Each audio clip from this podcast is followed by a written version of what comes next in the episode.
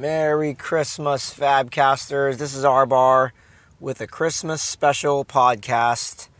Just here, sitting in my uh, driveway, reflecting on Christmas. So, I think one thing that, that the whole world agrees about is that Christmas is about some baby born in a manger from people named Mary and Joseph. I think I don't think that's contested in, in many countries because there's there's manger scenes all over the world where where you can go travel. So that's not that's not um, controversial. I think where it starts to get controversial is is uh, the reason why Jesus came, if that makes sense. So here's what I did. I just went through the Bible and I looked up uh, several passages that explains why Jesus came. So so it's not just some cute little story that he's born in a manger and came to bring peace to earth. Actually, I found a passage that, that where Jesus says he didn't come to bring peace. Um, but for the purpose of this podcast, I just want to highlight some of those passages. So, first things first, uh, 1 Timothy 1.15. Jesus came into the world to save sinners. That's a pretty cool one. Matthew 5:17. Jesus said, "I did not come to abolish but to fulfill." Now, now these are just little tidbits, uh, little snippets, but just you can you can look these up for yourself later on. Matthew chapter 10, 34 through 35. Jesus said, "Don't think that I came to bring peace on earth. I did not come to bring peace, but a sword. For I came to set a man against his father, and a daughter against her mother, and a daughter in law against her mother in law. Look that one up for yourself. Mark 10 45. For the Son of Man did not come to be served, but to serve, and to give his life a ransom for many. Luke 19:10 Jesus said for the son of man has come to seek and to save that which was lost. John 3:16 through 17 For God so loved the world that he gave his one and only begotten son that whoever believes in him should not perish but have eternal life.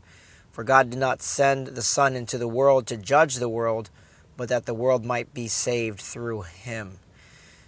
And my favorite, John 10:10, Jesus said, "I came that they might they may have life and have it abundantly." The one before that, the verse before that says, uh, well, 10, the beginning of 10:10 says, the, the thief comes to kill, steal, and destroy, but Jesus came that they may have life and have it abundantly.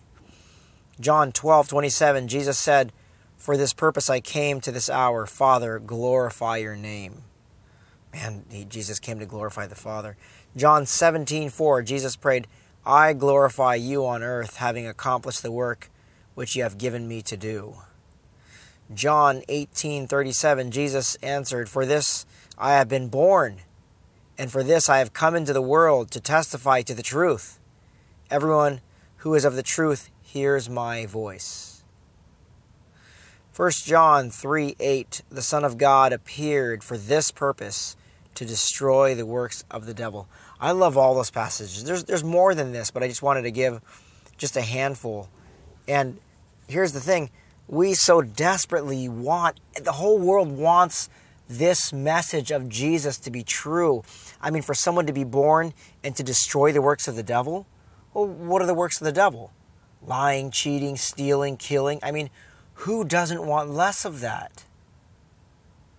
What person in the world doesn't want to be loved, doesn't want uh, the freedom to be able to walk safely in the street with their kids?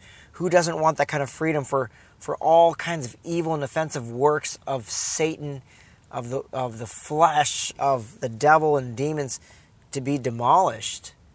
We, we all want this story to be true. I mean, John 10:10, 10, 10, who doesn't want to have life and have it abundantly? I mean, who, who doesn't want to serve someone who came not to be served, but to serve and give his life as a ransom for many? I mean, everybody loves a hero someone who lays down his life for the innocent, who, who speaks up for the oppressed, who speaks up for those who can't speak up for themselves, who a defender of the weak. Who doesn't want that to be true? So deep down, the world so desperately desires for this story of Jesus to be true not just any story of Jesus, but this story of Jesus. That that someone that, that God would come down in the form of man and be born and live a perfect life and then die a sinner's death and then be dead for three days to prove that he was dead and to be raised from the dead. And then the power that raised him from the dead would be at work in all people who believe in him. And to have eternal life but not only that but to have life abundantly here on earth. Like to live to live a radical free loving life. Who doesn't want that to be true? And and not only that but man i say this over and over. I've met way too many people who told me their story to know that there's someone else who's not who doesn't have a story. Everybody's got a story so what that tells me is everybody needs a savior. Because that story is full of brokenness. It's full of sadness but jesus christ brings all this good news. He brings he brings the message of life. We also desperately want this thing to be true. And, and i know people who do believe in jesus people who do celebrate christmas um, regardless of denomination the message of jesus is still for them. And, and i don't want believers to listen to this message and say, man, I hope other people really get it. I hope other people really accept Jesus because to, to say something like that is to, to, to believe deep down.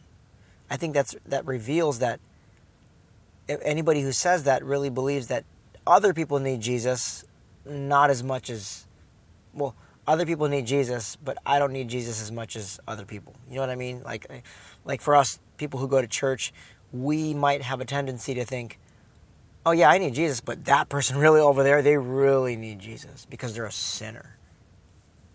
No, but I think the message of Christ is he came to set even believers free.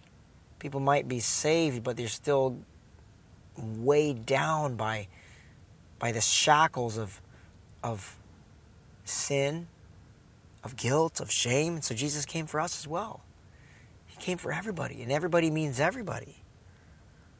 So I, I encourage everybody on this Christmas, as it's wrapping up here, um, to really accept the fact that, that the Christmas message is for you. For me to not think about anybody else, but know that the Christmas message is for me because the Christmas message is all about the gospel, and there is no gospel without bad news. And the bad news is, I really desperately need Him because of the things that happen in my life, the things that I choose, the things that happen to me. So I need that gospel message.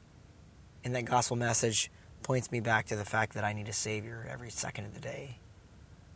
So I think that's a wonderful Christmas message, and I just want to put that out there for all the listeners. Have a Merry, Merry Christmas have a merry, merry celebration of Jesus' birth, but more than that, celebration of Jesus' purpose in being born, and that's to to give us life and that we will have life abundantly. So Merry Christmas, Fabcasters. I love you guys. I better get back inside and help sort out some more presents. Love you guys. Bye.